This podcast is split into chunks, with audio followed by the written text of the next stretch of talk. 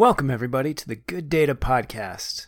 We have a great show for you today. Don Finley will be on the program. He's a software developer whose company Findustries provides consultation and development for software of all types, but he's especially working on the new frontiers of AI and blockchain. So he's kind of a hot commodity right now, given the recent mania over those two. Uh, I met Don at a conference we were on a panel together about blockchain and when i asked him about bitcoin he kind of laughed like you know we talk about that. We talk about cryptocurrency blockchain ai neural nets all kinds of super techy super interesting stuff. Don's a great guy and i hope you enjoy their conversation. Let's go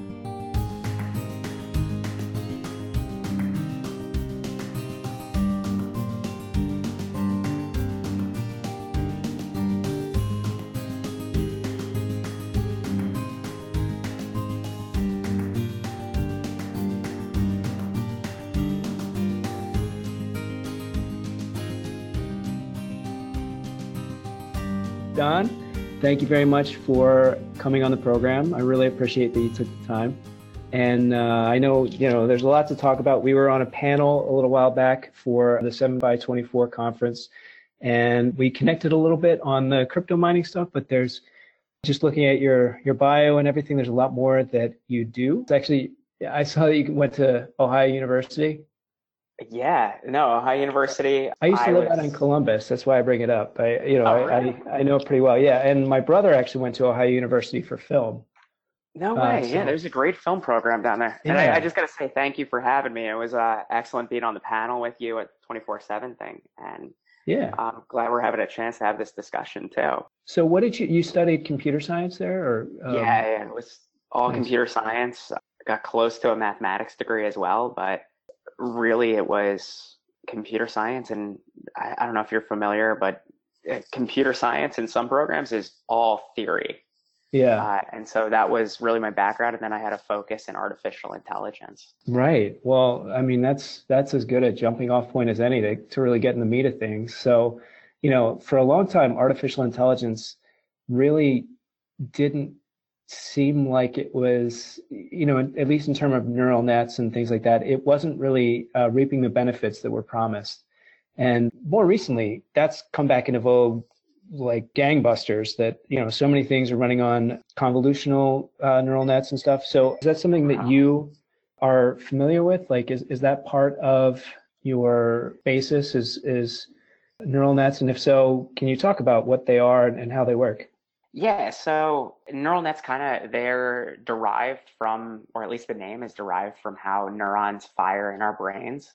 And if you take a, a single neuron, it has inputs and then it has output at, or uh, yeah, outputs. And what ends up happening is it collects inputs, and if they hit a certain threshold, it then fires off an output to you know subsequent neurons down the line.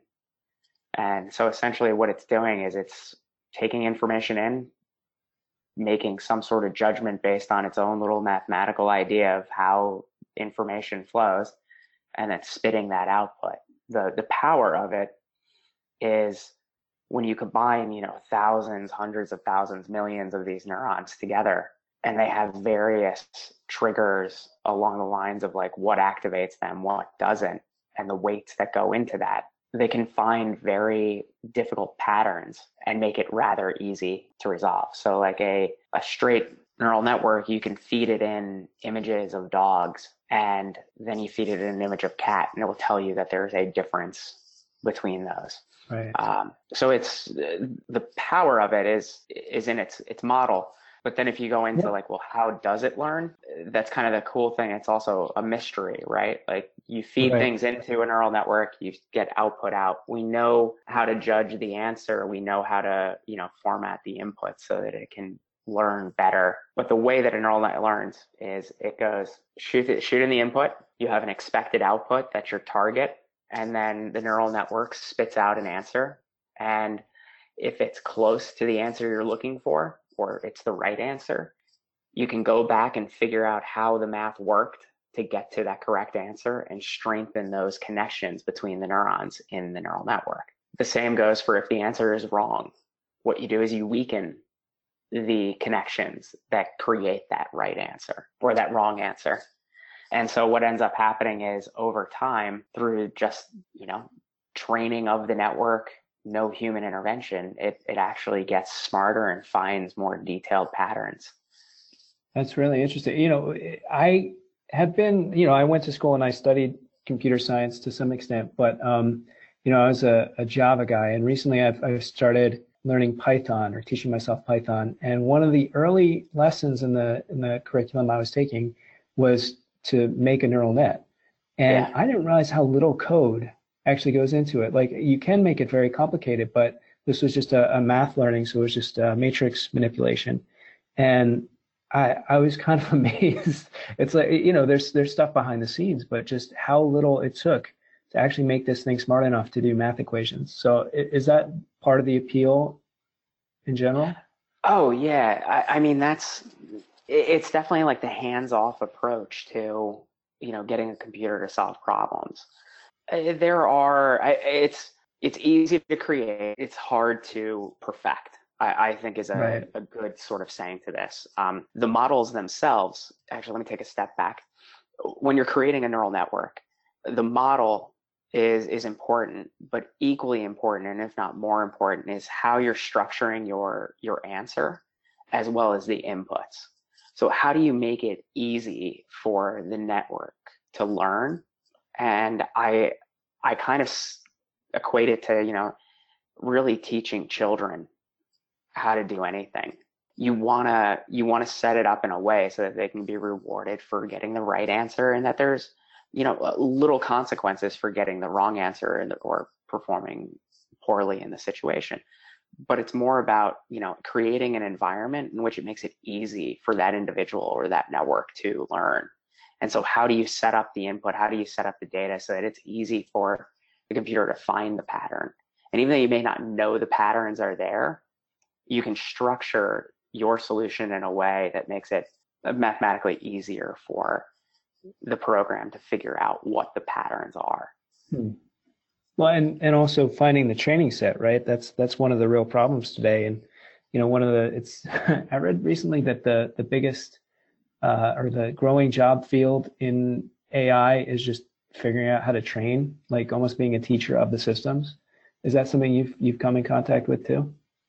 Uh, yeah, no, and it's everybody loves to talk about like the structure of a model, or if you go into, you know, how people are solving problems, they talk about like how many how many layers of neurons, what's the structure of that? Do you go like a convolutional neural network to a recurrent neural network, back to like how many how many layers of, of this pattern do you go through? But being able to structure the problem up front and feed it in in a way that makes it effective for the network to learn is is crucial. If you go back to, you know, essentially the core data science work that people were doing, you know, 10 years ago, 20, 30, 40, 50, uh, ETL jobs, you know, the extract, transform, load. It's about understanding your data and what your data means to you and then creating it in a way that allows you to to feed it into those networks but the cool thing is is like the the idea of neurons and neural networks has been around since I want to say, I think it was the early 60s in which some yeah, of think, the first papers right. were written. Yeah. yeah. Um, I may be off by 10 years one way or the other, but yeah, it's, it's an idea that's been around. Just we never had the computational power until the proliferation of GPUs mm-hmm. to be able to tackle these problems. So, so where do you fit? I mean, what, what has your work been in, in relation to AI recently or, or machine learning? So we have a, a couple projects that we've either launched in the last year or are working on. Some deal with the prediction of price movements in securities, so like stock forecasting and creation of indicators that way. Mm-hmm. Uh, we've also done work in object recognition and then a little bit of work in OCR as well, but that's a problem that's that's really been solved or solved to a good extent in that we can take right. frameworks off the shelf and use those. And then we're working on uh, another forecasting algorithm for just in time, uh, let's say just in time delivery of services. Huh. Yeah, so, so we're taking a lot of different a lot of different sensor readings from various locations and sites, and then tying that in with other um, sources of information, like let's say weather or job reports, to come up with predictions for when you know actual physically people will have to be there in order to perform services. How did you come up with those opportunities? Is that something that was brought to you, or is that just a segment of the market that you realized was was a real important one? So yeah, we there are opportunities that were brought to us. You know, uh, my company Findustries does custom software development, and we're mostly focused on artificial intelligence and then also blockchain, which is mm-hmm. how you and I got introduced. Yeah, we'll, we'll, talk about that in a little bit. That's yeah. that's a big one. Exactly. Um, so yeah, we just do really custom software, and it allows us to help out companies that either have have a deep bench of software expertise and need to get into some of these technologies, or we end up working a lot with like manufacturers who may not have software expertise, but see that they need to take some of the data they have and turn it into actual knowledge for people to uh, make decisions on. Right. So it seems like just the AI piece it's really a boom time, I think, for that, and it's a it, it's a real difficulty finding the segment of the market and the actual how it would be helpful to get AI out there. So, is there anything else that you see out there in the market that uh, maybe you don't want to say? it's up to you. You don't want to give away your secret sauce, but but applications of of machine learning AI that uh, could be a big deal is there anything that scares you? You know, is there anything out there? Yeah, so I think the I, I wouldn't say that there's anything that truly scares me about AI, but what's out there today and what's actually getting prolifer- proliferated is areas of customer service and helping to customize different service applications for individuals. So, an example of this is when you talk to a chatbot, you know, sometimes it's a human, sometimes it's actually an AI bot but being able to take that information and then taking the end product and being able to customize it for you. And one area I see this as being extremely helpful would be in the healthcare space in regards to being able to pick insurance for, you know, your particular situation, but then doing it at scale to where you can always have an expert available to you uh, right. uh, based on the criteria that, you know, you've essentially had this conversation with an AI or filled out a few forms that give you a little bit of a recommendation. Um, where I think AI is somewhat scary, and I think this kind of plays into technology, uh, is just how do we how do we take anybody who has been either displaced by technology or isn't quite caught up to it the opportunity to be retrained either by creating corporate training programs or by you know some other startup slash government institutes that would be able to help bring people towards uh, a higher tech world. Hmm. Like, because if you think about it, we're either going to be telling the computers what to do, or the computer is going to tell us what to do. Right. And if we can create an AI that you know helps humans learn more effectively, right? Uh, Tailored learning. Yeah. Exactly.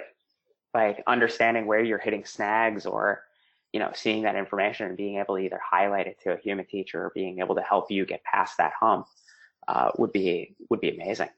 Right.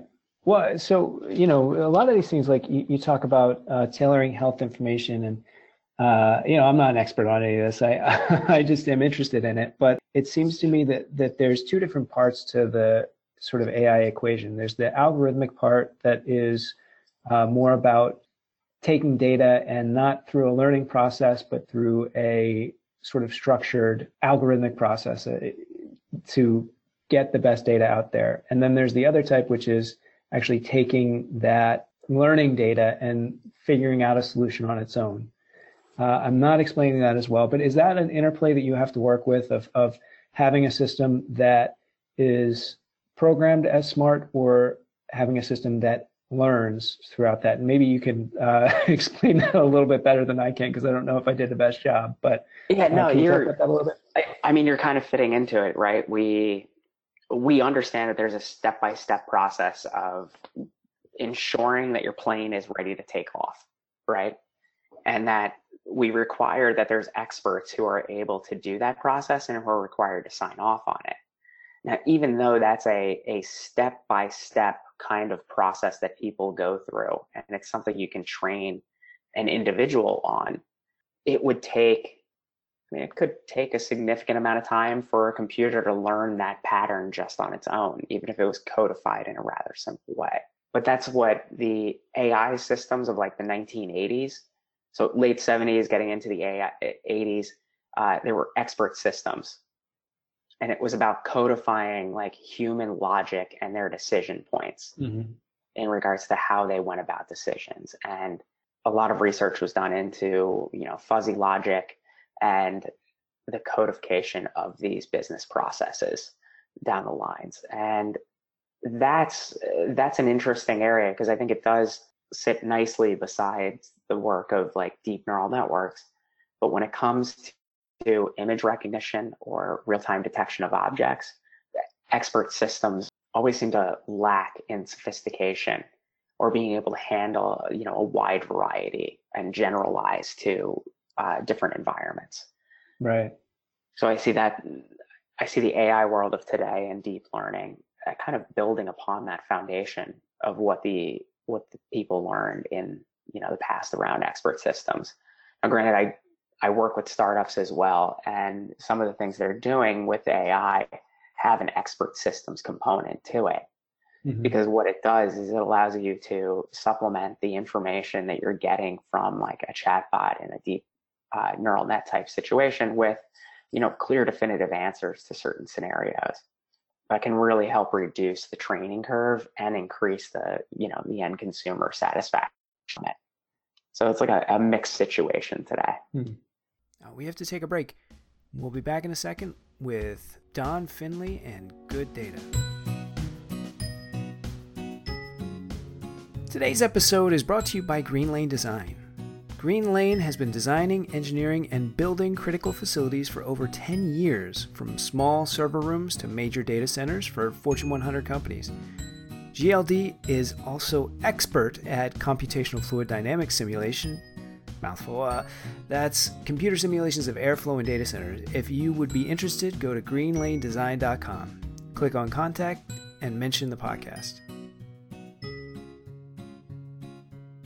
And we're back we were just talking about the difference between neural nets and expert systems that are pre-programmed to solve a problem and well it's it's interesting too some of that uh, expert um, system it, it, may be harder to game because I, I, was reading recently about a few things where ai can uh, like a, an aggressive attack on ai can actually very easily subvert the you know neural net machine learning process by something that looks innocuous. So it's it's actually fairly easy to to attack it, even though it's like 99.9% effective. That one percent, that 0.1 percent, is very easy to do. So is is that something that you have to deal with, or you know, in in the case of image recognition, they can make a I think it was a helicopter look like a rifle, even though to the naked eye it is absolutely 100% a, a helicopter. But they they have some somewhat invisible line through it that the computer detects as a rifle. So, you know, that, that seems to extend on to translation software or, or a lot of the other sort of computer, you know, the, the machine learning applications can be gamed. Is that something that you see? Is that something you worry about? Is that something that, you know, is a trend in the marketplace to, to figure out ways to mitigate that?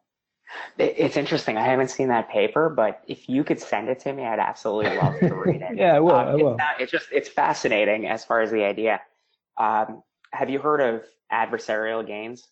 Yeah, yeah. Okay. So, but can so, you explain it, please? Sorry. Yeah, and so the basic idea is you have you have a, a an artificial intelligence algorithm, and it is set to identify helicopters, right?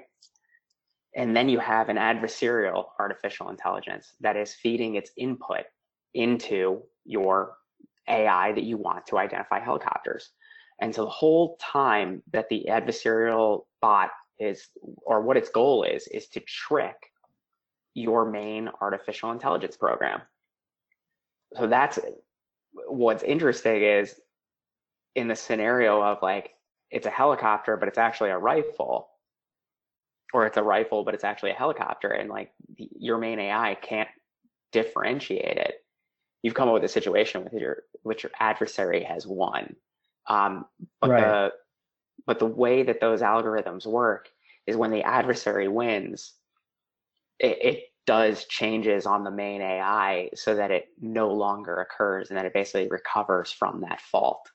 Um, the cool thing about these is like they literally start as uh, the inputs and the outputs, right? So the adversary is something like 50% of the inputs to the, the main AI.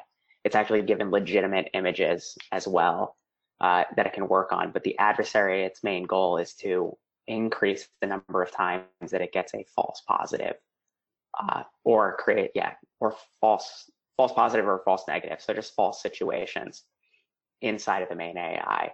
And like that work, I think will definitely help to reduce the amount of times that people can manipulate uh, various images because we'll start to increase the the subset of or the the images that are in that set to include the ones that you know it's a helicopter but it looks like a rifle to some people mm-hmm. um, so really well, cool so, but then the oh, sorry. The other thing that i was going to say is a lot of when you train an algorithm on how to like properly speak english or write english um, it's not like we handed a grammar book and say hey go and and learn these rules and then you'll be creative. You'll be able to identify these things. You'll write movies for us. Um, the work being done today has identified that all of our biases we carry as human beings whether it's toward other nations towards races towards sexes um, gets carried over into the artificial intelligence because it, it reads our literature it reads our um, right our work and it, it it doesn't assign meaning to it but it just sees the patterns and it replicates those patterns. And so I think that's a a sorry disadvantage for us to give these algorithms our our own biases, especially when we're all so cognizant of being able to eliminate bias anyways. So right, I, there was there was a book. Yeah. There there was a book that came out recently by Cathy O'Neil uh, called Weapons of Math Destruction that I think is it sort of dovetails into what you're talking about, where uh, they found all these um, notions of algorithmic bias, where bad data was put in, uh, and then it, it's being used in the real world, and it's actually hurting people. And it's healthcare data, it's policing, it's it's. There's a lot of examples of this where these uh, machine learning systems were put into place, and then instead of helping the problem, they've actually you know engendered additional bias. But yeah they kind of can cover their ass because everybody trusts computers to a certain extent. Um, so it, it, it kind of gives this cover like, oh, it's it's objective, where actually it was fed subjective data. So then it it creates a subjective system. Is that sort of what you're talking about? And and uh, is That's that very well said? Something to worry about? Okay. Yeah, it's a good book. it's a very good book, actually. Um, Cathy O'Neil, Weapons of Math Destruction. Everybody should read it. I think it's it's one of the big deals of our time is is to uh, get over that hump. Um, but uh, I, there, there there are so many things that are out there to worry about, and it's not necessarily killer robots out there. It's also uh, privacy intrusion based on AI. It's uh, you know uh, ways of um, manipulating people into um, doing things they might not otherwise do. Um, so, you know, I, I, wonder if you have any. Uh, sorry to, to bring it back to the negative stuff, but if, if you have anything that um, you see in the industry that kind of worries you about the direction that AI is going.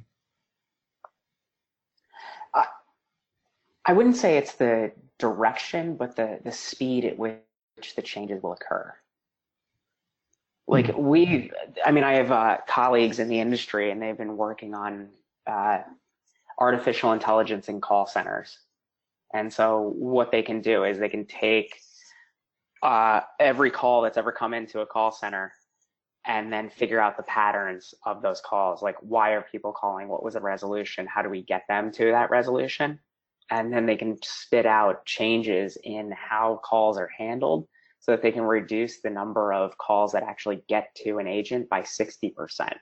Wow. And so we're talking like you could have a call center open for just a year and this company can come in and help you help the organization figure out how to improve but at the same time your workforce is now you know half of what it was prior. Wow. Uh, and so i think that the speed at which we'll see those things come through um, is going to have changes that will impact our society at a far higher level than you know what's going to happen with a, a self-driving car and that's also another industry like once we get self-driving trucks truck drivers are one of the, the it's one of the highest um, i'm trying to think of the word it's the highest the most number of employees. employed thank Yeah, you right. most employees are truck drivers like which is absolutely astounding but I, I never would have guessed that Right. Yeah, me neither. I, I read that too. Yeah, it's it's. I guess the the correct way to say it, which I, I butcher this stuff all the time, but it's the largest plurality of jobs. Anybody Thank understands that means that that's what I'm trying to say. um, but uh, yeah, it's it's the the sort of biggest uh, uh, employer is truck drivers, and you know it, it's a shame that all those jobs might go away in X number of years. Um, Yeah, so, like, I was- so I got involved in Internet of Things before it was called Internet of Things as well, which um, which was a lot of fun. Uh, came with a lot of a lot of headaches, but in the end, we were able to take you know a major Fortune 50 company and remove a third of their trucks from the street. Wow. So huge savings when it comes to the maintenance, gas, and just environmentally amazing savings for that company. Uh, but at the same time, like we didn't we didn't have a workforce reduction because of that project. There was uh, there's other work inside of that organization that needed to be done, and that Hmm. was still profitable for them to be doing without immediately going and saying, you know, we're just going to eliminate, you know, a third of the jobs or a quarter of the jobs because we no longer have those trucks on the road. Um, they worked on, they used those resources to improve the business and grow that business instead of as a cost savings measure. And I, I'm not familiar enough with truck driving or with, uh, you know, with call center operations a little bit to say like what would happen, but I can't see that kind of performance change as well. And so if you get a 50% reduction in calls, I could easily see a third of that workforce being uh, removed. Right. Yeah, it's really hard to say what the, the long term impact is because there's always there's always space for somebody to find a job. It just might be Yeah. a different job, and and we don't know what sectors are going to open up that we had no idea 10 years ago or, or 10 years from now what that sector is going to be. So there could be a huge need for human beings soon, like training AI. That's a that's the, why that's a growth sector is because we haven't figured out as well how to get AI to train AI.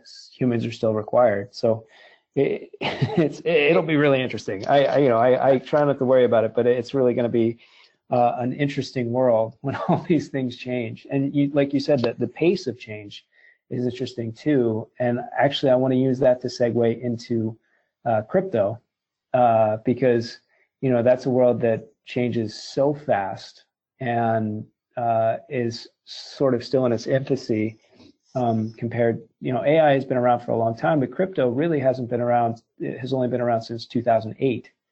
Uh, about or you know maybe even uh, later than that in some ways. But I, you know, how are you interfacing with uh, crypto, cryptocurrency, and blockchain right now? Yeah, so we our blockchain work is is mostly focused on um, either private blockchain applications or uh, I'd say tokenized work. So I've kind of taken a step back from the straight crypto plays. Uh, we did an ICO last year with one company and um, you know moderately successful. We're helping out another organization uh, in getting their platform up after they did an ICO last year and raised some funds. But along the lines of uh, blockchain today, I'm really interested in the use cases that can come out of uh, out of that space in helping, you know, really people retain ownership of their data, companies retain ownership of their information, and you know, enabling really the reduction of third parties uh, that are involved in the transition of information. So mostly looking at we have one project that's going on with a financial institution and the you know the spreading of research reports and so how do they retain ownership of that information as it goes out and how do they know where it's going uh, but they want to have it so that everybody else can also participate in this network of information without them being the key owner of the platform or of the tool uh, and so that's really where blockchain steps in is to allow the decentralization of these applications so that it isn't you know one party maintains mm. control of everything. Yeah, it, it, there is sort of a well, I, I'm saying that there's sort of a crisis of trust. Uh, you look at yeah. Facebook and the issues that are happening there, and so that there is a real opportunity with blockchain to create trust and to create trust without third parties. And would you mind talking about that briefly? I know that it's such a big topic, but but how, especially in a private setting where it's not the public blockchain, but but how does blockchain enable trust in in the way that you're talking? Yeah, and it's kind of it's interesting. In a private blockchain solution, every person who's on that network has some little bit of credence of trust, right? Like in order to be put onto the network, somebody verifies you, somebody validates that you can participate in this environment. Uh, and so it what it where the level of trust then goes from there is I'm no longer I, I don't have one party that's responsible for maintaining the trust of the network or the trust of the transaction. The trust of the transactions in blockchain situation is done by all the nodes involved and that they equally are a part of the solution of maintaining the reputation of that network.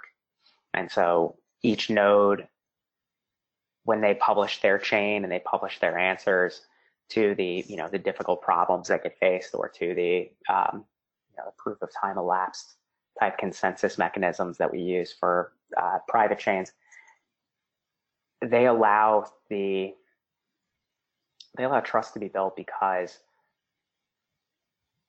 there's an agreement among the parties. There isn't somebody in the center saying, you know what, this is actually what happened. And, you know what, everybody just has to abide by it, even if there uh, is dissent among the group.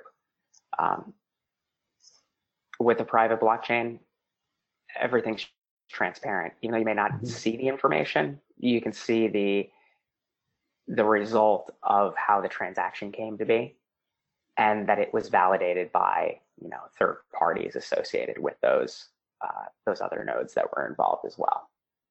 So would those generally be companies that are, are part of that private uh, blockchain or, or, would it, you know, in, in, the public blockchain, it's anybody. In a yeah, and you private have, blockchain situation, it would be, it would be tend to be companies or, or actors like that. Yeah, we tend to deal with, with actors like that. Um, and so I'm thinking uh, one of the prime examples is supply chain management. Uh, and if you think about it like food supply, right, going from the farm to your table, there's specific requirements that uh, everybody in the United States has to follow as far as the tracking of that. That tracking goes from the grower to some distribution to probably another distribution point to the grocery store to your house. Mm-hmm. Um, and in that supply chain, there's a number of points of reconciliation for that individual tomato. So what ends up coming about is you you have different systems at each one of the suppliers, at the grower, at the grocery store. Um, for anybody who has facilitated it, they have their own system that tracks the reconciliation. And so if there's ever a question of where did this tomato come from, and hopefully we never have to answer or ask that question, but it happens and we need to we need to have good, reliable information on this. You have to follow that tomato from the, the person to the grocery store they bought it to, contact the grocery store, contact the distributor that they get their tomatoes from, contact that distributor. That distributor will tell you where he got the tomato from.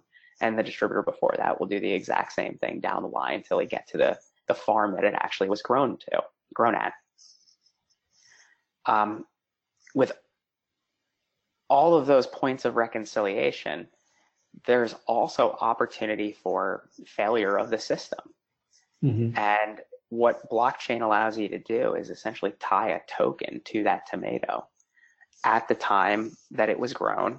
And when it gets passed off to the uh, first distributor, they're taking that token with them and then they're marking, you know, that they handed it off to the, the another person. So instead of I have my own system, you have your own system, we're both going to update the same ledger for where that tomato has been going. Uh, and in this type, in that type of environment, it may be a private chain, but what you're doing is you're increasing trust in the information because not only am I seeing the same data that you're seeing, we're all ensuring that that tomato has accurate information when it gets to the next checkpoint. Hmm. So like in today's system, you could have a tomato that ends up getting into, you know, this distributor's hand, but somehow miss the last distributor's information. And so with that tomato, you might have lost the information for where it was actually grown. So, uh, you know, it, it, it does seem though like there are other systems that could do that, that there are, that if people had some kind of other unified database or probably be uh, managed by a third party, uh, but if there was some kind of centralized database, it could it could also do something similar. So what is the advantage of blockchain in that side of the situation that there is no third party? Yes, it's that there's no third party, and also you've simplified the steps for reconciliation. Okay. Because essentially, if if I'm creating a transaction with you in today's world, I have to create the transaction with you and then also reconcile it, reconcile it with my my books as well. Right. Um, when you put these types of transactions onto the blockchain, you can think of it as I always have access to that data and I always own that data. So when I'm making the transaction, I'm essentially making it with myself anyways. Mm-hmm. So I don't have to have that off book reconciliation to it. That makes sense. Yeah. Yeah. And, and you know, one of the, just hearing that, you know, one of the problems with the public blockchain is uh, how much energy it consumes in general that uh, you know and, and how slow the transactions are. And because you have so many nodes on the network and because there's so much going on and and that the algorithms are, are proof of work which is just so computationally intensive that's one of the big problems with blockchain in that kind of a situation. But if you're in a private situation a lot of those go away. You have fewer actors on the network and you, you don't need to worry about that. So you know it's well, yeah. one of you know, it, it actually makes a lot more sense in that way. Yeah, no, I totally agree with you. Like proof of work is a uh, computationally just very expensive. Um, and I think didn't you call it like proof of luck? Oh, did I? I didn't, but that's a good like one. I'm going to give that one to you. Okay. Because um, right, the whole way that it works is you basically try a number, and then hopefully the hash works out that you get, oh, right. you know, a series of zeros. Um, and you just constantly do this work, but you're just playing the lottery every single time. Right. Uh, and that does help, you know, make the, the system secure. Uh, but what we're seeing now, and I'm I'm working with a few, I'm working with a few partners who have, you know, built out massive, massive data farms of GPUs in order to capitalize on these these opportunities of mining. Um, and it's extremely cool. But I, I think it adds a little bit of a, a centralized aspect to it, um, which is right.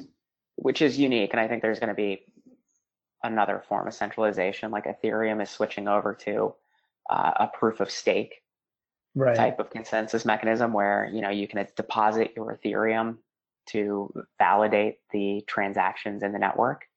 Um, and you receive a fee for doing that as well, which is something that will help reduce the, the electrical footprint as well as increase the throughput of these networks. Uh, another interesting idea out there is a framework called Holochain. Um, Holochain is, it gets lumped in with blockchain, but it's entirely different. Uh, and I'll come back to that one because another one to touch on is uh, what's going on with Telegram's. Uh, well, they raised, I think it was like four billion dollars in an ICO, or no? wow. It was like just it might have been two billion or four billion. Um, there's another company that also raised four billion in an ICO, and I think another four billion in an equity raise right after the ICO. Uh, so, but what Telegram's doing is they're looking to basically recreate the internet on the blockchain. Uh, and so their white paper outlined a few ideas for how they could go about in, you know, scaling blockchain solutions. Uh, and it's either through, you know, improving con- consensus mechanisms so that they are faster, but then also enabling the blockchain to to shard and create, you know, essentially divergent paths of an original chain that at a later date would be merged back together. Um, and so those could help actually improve the throughput of it on a public side. Where Holochain is interesting is if you look at how blockchain uh, creates one set of data that all the actors are actively trying to validate and prove to be the correct version. Um, and so it's got a very data centric approach to it. A holochain and the holochain framework creates a very agent centric. So instead of validating, well, you are validating that the data is correct when you make a transaction and that the previous data going into that was valid as well. You're more in tuned in validating the actual agents involved with it. Hmm. Uh, and so each agent carries a reputation with them. They carry, uh, you know, other metadata that allows you to know that this is a, a valid agent that you can perform transaction with. And so you and this other agent perform the transaction. And then what the network does is randomly chooses a third party that also gets involved in the transaction so that they can be that central and uh, not centralized, but decentralized validation. Uh, and what this allows you to do is basically uh, have a very flexible scaling program or hmm. profile to it, since every transaction only requires three parties and yet every transaction is also uh, you can search and discover within i think it's log of n steps so it's a rather effective search algorithm as well yeah. uh, to the point of where your data is at right as, as opposed to you know and you know the, the number of uh, actors that, that have to work through bitcoin is you know yeah, exactly. more than exponential um, that's really interesting. You know, another another thing you were talking about was uh, with AI, the the need for GPUs, and then with crypto, the the way that a lot of those uh, the, crypto is calculated is with GPUs as well. And I, I think it's really and it'll be interesting if um, the the current flock of uh, coins falls away and there are all these people with these very high powered GPU mining rigs that then have nothing to do with them that could then be repurposed for AI. It seems like, uh, uh, you know, even even today, if you were to create a coin that tokenized AI computation, you'd actually be doing something useful with those GPUs as opposed to, you know, having them sit there and, and do the same hash functions over and over. So I wonder if you see there's a possibility of, of those two markets melding a little bit. Oh yeah, yeah. No, I absolutely agree with you that um,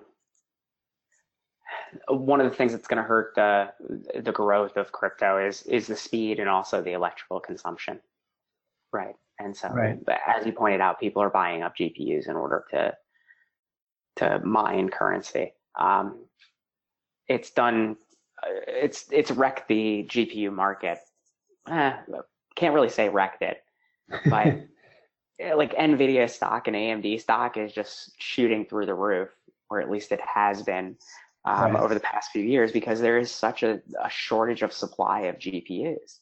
Uh, and I know when we're working on AI projects, if we're building rigs to do that specifically, uh, we're we're paying above MSRP for used cards. Uh, right. That's how like the shortage is really impacting everybody. Um, but I do see it as a, an opportunity for, for uh, cryptocurrency miners to get into distributed computing and AI, uh, you know, essentially running models on these rigs that they've set up after, you know, the, the market for crypto dies down. And maybe that is the opportunity to create a, an AI currency that allows you to essentially use somebody else's computing power for that purpose uh, and trading it off for the, you know, either hard fiat or another crypto. Yeah, it'd be really, uh, you know, it would be very interesting because then you could conceivably have an artificial intelligence that is being paid money to exist. you get what I'm saying? Um, yeah. It's you know it, it does feel like you know there there are fewer people and there are fewer human beings involved in that transaction, which is sort of strange. It's like oh here's an AI literally that is giving money away. Um, yeah, I, I I feel like there's a lot, you know, there's so much interesting stuff that happens at that intersection. Um, but it, it's it, there's still so many things that are going to change and that are hard to foresee. Um, so, do you foresee, uh, you know, just I just said it's hard, but you know, um, do do you foresee a, a kind of collapse of those the coins that aren't used for a utility that just are there to do those proof of work uh, algorithms, or do you think that there's some staying power there? For for instance, uh, specifically Bitcoin doesn't really do anything except uh, run through those SHA 256 hashes, and it's you know point I think it was like 0.2 percent of global power is going to solving nonsense equations, which is sort of you know, it's sort of disturbing. So, so, um, you know, do you see that falling away, or do you see that as, there's some intrinsic value to Bitcoin? I, oh, all right. So there's, I guess, two questions latent in there, right? Um, do I see, do I see there being the um, the electrical consumption going away? And I would have to say that a, an environmentally conscious consumer is more likely to be shifting their their crypto into a coin that is responsibly using the electricity. Um, I, I, also think we'll end up finding that there are better consensus mechanisms out there uh, as these applications scale. And I got to give it props. Bitcoin, you know, was originally released as a proof of concept, and here we are, what, ten years later, right. um, and it's going strong. Like, absolutely fantastic. Um, excited to see what Ethereum does, and then also what the guys at uh, Holochain are doing, and the um, both Ethos and Ethereum um, to see where where they're taking it because all of those projects have a lot of legs to them uh, and can definitely shift uh, the consumption of power and the consumption of uh, of resources away from the network. Um, along the lines of oh, sorry the sorry I forgot the second question. Oh, uh, oh God! I, I might also forget, but yeah, I, I, was, yeah, I was wondering if um, if uh, you, you thought that um,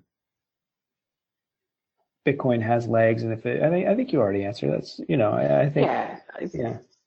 Um, I, I think I'm kind of surprised by it, right? Like yeah, but I, I also think that it's I'm so close to the technology that I, I want to see like a better technological solution win out, whereas Bitcoin just happened to be like the first to market. And I always give people the example of like VHS and Betamax.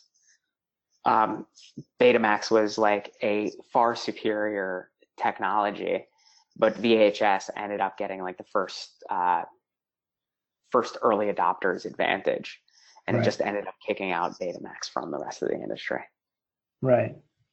Yeah, it, it, is. Uh you know you get there first to market and you get it, name recognition and uh, also you know the the network the fact that the bitcoin network is so big it's much more difficult to game theoretically yeah. uh, may or may not be true but it's it's it's just interesting stuff um, so you know uh, the the market that's out there uh, is is very large um, I, I somewhat asked this, but but in terms of the the um, your place inside of the crypto market, what are you excited about?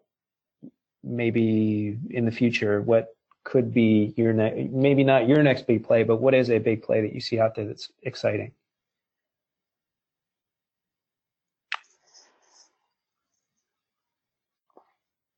And you don't have to answer. It's okay. no, no, no. It's, it's not. A good question. Yeah, yeah, yeah, It's it's a really good question. Um, I think I, in general, I'm excited to see how. I'm excited to be surprised. I, I think is is where it's at. A lot of like the easy problems or the easy areas that um, a decentralized network uh, helps supply chain management, um, some information management pieces, you know, the ability for everybody to keep on the same page. That's great. What I'm looking forward to seeing is like, what are the, the non-obvious solutions? Um, can we reinvent social networking outside of key environments? Can we reinvent how email is handled uh, or communication is done without having a central party that is responsible for that? Um, I think those are the areas that will be. Um, I'm open to really any of these things occurring and want to see it. Uh, and I think it's going to have a huge social impact on us as well. Uh, talking with people who are deeply involved in the in the decentralization aspect of blockchain, um, they're they're truly driven by a social good and a like an understanding that they can help a lot of people. And even though it won't make them the next uh, Bill Gates, they still want to be a driving force of that. And actually, they, they almost don't want to be in that situation, but they do want to add that much value back to the world. Right. Well, yeah, I mean, just talking about crypto, a lot of people like to malign cryptocurrency because it, it doesn't have intrinsic value, but it can help people, uh, especially people who are unbanked who uh, feel that you know they can't trust institutions, and you know people in the developing world who need a value store and can't get one. There is there is social good that can be done through crypto. Um, is there any you know do you, do you see that as well? Do you see other uh, aspects of the world that could be uh, you know benefit ordinary people with crypto? Oh yeah, yeah, no, I absolutely agree with those uh, that value statement that you know there's the the unbanked, the the people who have been forgotten, the shifting kind of um, inequality that can help be addressed by you know these crypto programs. Um, I haven't given up on you know traditional banks and traditional uh, avenues for that help as well. Uh, in fact, and I, I can't tell you the names of any of these players, but I'm I'm working with a bank right now, and they're launching a branded checking account with a, a Fortune 100 company, and their target market is the unbanked and millennials. And so they're using the relationship of the Fortune 100 company that consumers have in order to help reduce the credit risk of hmm. the checking product. Uh, and so it allows them to offer a no fee solution that is truly no fee to the consumer um, out there. And hopefully they can, they can help to bring more people into our financial system. Uh, cause that just has, I, I wish I remember the numbers off the top of my head, but even just having a checking account helps increase your wealth. Right.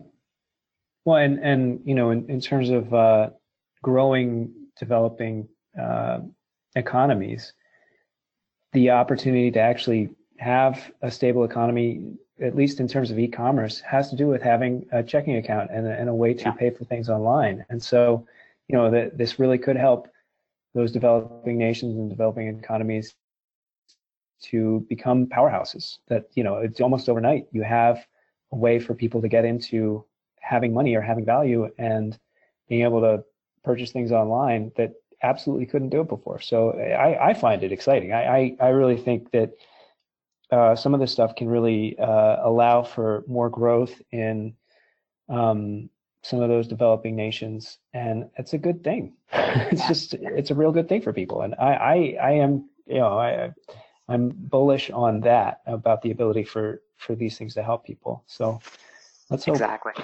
and um, I think you kind of hit on it though. It's it's that it gives it competition right? So a blockchain solution, crypto solution in the in a developed country creates competition for the embedded forces. In right. a in a developing country, it gives another option. Um, and then I, the other thing I, I touch on is with cryptos, you know, we may not need Bitcoin in the United States, right? We have the dollar, we have everything that goes, you know, and surrounds the dollar to protect the value of that. But if I was living in Syria, I can't even tell you what their currency is, unfortunately. But in the same light, I may not want to have my currency or my wealth tied up into something that is, you know, almost ready to go or in control of somebody that I, I may not trust. And so it gives the the people the power to be able to move their assets into something that is, you know, uncontrolled by really anybody else or any other foreign government. Uh, and so that power uh, acts as another check on the existing power structures that are today. So creating competition uh, in this world for you know where value is held and and who has control of it gives I think people a another option. What's really gotten me interested is like how ideas actually spread, right. um, and how people are getting their ideas out there. Uh, there's a, a book called Trust Me, I'm Lying. I don't know if you've read it. It's uh, by Ryan Holiday, and it was written back in like 2013. Mm-hmm. But do you remember a movie called Tucker Max? I hope they serve beer yeah. now. Yeah. Yeah. Okay. So do you remember the news coverage that was uh, surrounding that movie? Uh, maybe. I'm not sure. A bunch of like, uh, a bunch of groups were basically speaking out about it because he's sexist. He's, you know, um, a homophobe, and actually, I don't think he was a homophobe, but I think he was just a misogynist. Yeah. And like it was all about like how all the coverage was like how dare they show this movie? It's terrible. Um, and what ended up happening was it all got triggered because somebody ended up spray painting one of his billboards. And then multiple people sent an email to the same blogger to say, hey, you should be covering this because we've seen it out there. That blogger covers it and then some more people send that blogger's piece over to another publication about how they should be covering it. And then a couple days later, it's on the news. The original graffiti was done by Ryan Holiday. he was the marketing guy for Tucker Max. Yeah. He created the controversy and right. then just basically triggered other people to carry it on because as soon as it happened in LA and it made national news, people around the country then started tagging and uh, defiling the the billboards for Tucker Max, and so they started putting them in places so that it'd be easier for people to tag them. And so it just kept on snowballing into more and more news, more and more publicity, and just more and more like it, it was more and more coverage for something that never would have gotten any coverage if it didn't have the controversy around it. Right. And it was all fabricated. and well, so it, was, it, was, it began yeah. as a fabrication and, and then grew in an organic way. But he lit a fire. Yeah. He yeah, he lit a fire that is essentially a non-existent thing. People would have just been going on on their, you know, in their life. But he was like, I have a little bit of a budget and I need to get a lot of press. So here's how he does it. Now it comes out he's also he after he wrote the book or after he did Tucker Max, he went on to become American Apparel's director of marketing, oh. in which he uses some of the same tactics. Yeah. And then while he's in that position, he also sees other people using the same tactics against him. And he writes the book as a step by step guide, but he also writes it under the like he's like, I hope people in the industry pick this up and realize the problem of the industry and that right. this is just going to continue and it's just going to continue to move on in this fashion unless we address it. So, well, that, that kind of dovetails into the whole fake news thing and, you know, being yeah. able to actually source things correctly and not just via backlinks. And, you know, it's like, exactly, you know, figuring out what the actual original source is and, and is this being game? It's hard. it's oh, not an easy thing to do. Oh, it is. I mean, incredibly you know, difficult. It's interesting that you know when when the World Wide Web was um, was originally conceived, they didn't code in backlinks. So that means that you know for to know where something came from, you had to crawl it, and that's what Google got their power from was was crawling back and, and figuring out the backlinks and what linked to what. And had they just decided at that time that uh, when you link to something, they have to know about it, the entire world would be different. Not to say better or worse, but you know, we we'd have more of a sort of uh, semantic framework for what the web is. And right now we don't have that. we have this weird kind of, uh, you know, it, it doesn't, it has to be created. It's not endemic to what the, um, to what the framework is. And it's like, we made that one decision and now here we are, but we don't know where the content came from. And it's like, is it better? In some ways, because it, it's more available for entrepreneurs and it's, you know, there's fewer requirements for it, but also, you know, it, it makes it worse. So I don't know. It's, it's kind of crazy, you know, what one little decision like that can make and how now that's influencing our, like elections and, you know, it's sort of the world we're living in is, is a byproduct of that. Exactly. Right.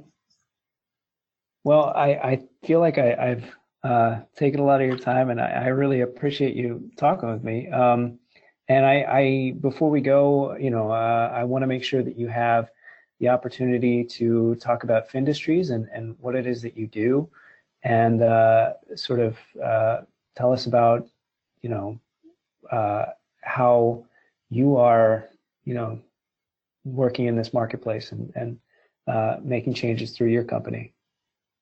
Yeah, no. Um, so at Findustries, we're uh, we're a custom software development agency. Uh, we mostly work with uh, established companies that have a technology problem they may not know how to solve, or they have an idea for how they can take their existing products uh, and bring them to a, another solution. So we we work with um, working in financial services, automotive, manufacturing, um, and a few other industries that we've touched on, payment systems uh, as well. And so we help these companies identify how they can take their existing product lines and, and bring it into a higher tech space, uh, or by taking the information that they have there today and helping them make, uh, I don't want to say, I want to say smarter decisions, but that's not really, it's about them gaining more information out of the data that they have. So how do you turn data into knowledge, and then how do you act upon that? Uh, and so we help them, you know, expand their product lines, expand their information as well. But uh, yeah, and whether that's using uh, artificial intelligence, blockchain, or you know, standard run-of-the-mill web app, mobile app development, uh, that's what we help out on. Uh, and then I'm also available to help startups and figuring out their technology path uh, and how they can get their products to market. Nice. Yeah, I, I, I can tell you you've got a lot on your plate, so it's it's uh, it's good. It's a good thing. It's always better to be busy. Exactly. All right. Well, you know, Don, thank you. Uh, thank you for talking to me. I really appreciate uh, you spending the time. Um, and I was uh, I really enjoyed talking to you. Thanks. Definitely, Deidre. It was a great meeting you last time and excellent that we got yeah. a chance to catch up again. So thanks yeah. for uh, setting this up and getting this going. All right. Don Finley, thank you very much.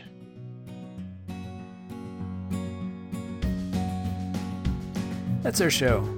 I'd like to thank Don Finley for speaking with us, and I'd like to thank our sponsor, Greenlane Design. Uh, remember to mention the Good Data podcast if you talk to them. Our music is algorithmically created by Jukedeck.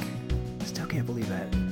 Uh, just try it yourself at jukedeck.com. For good data, I'm Drew Farnsworth. We'll talk to you next time on the podcast.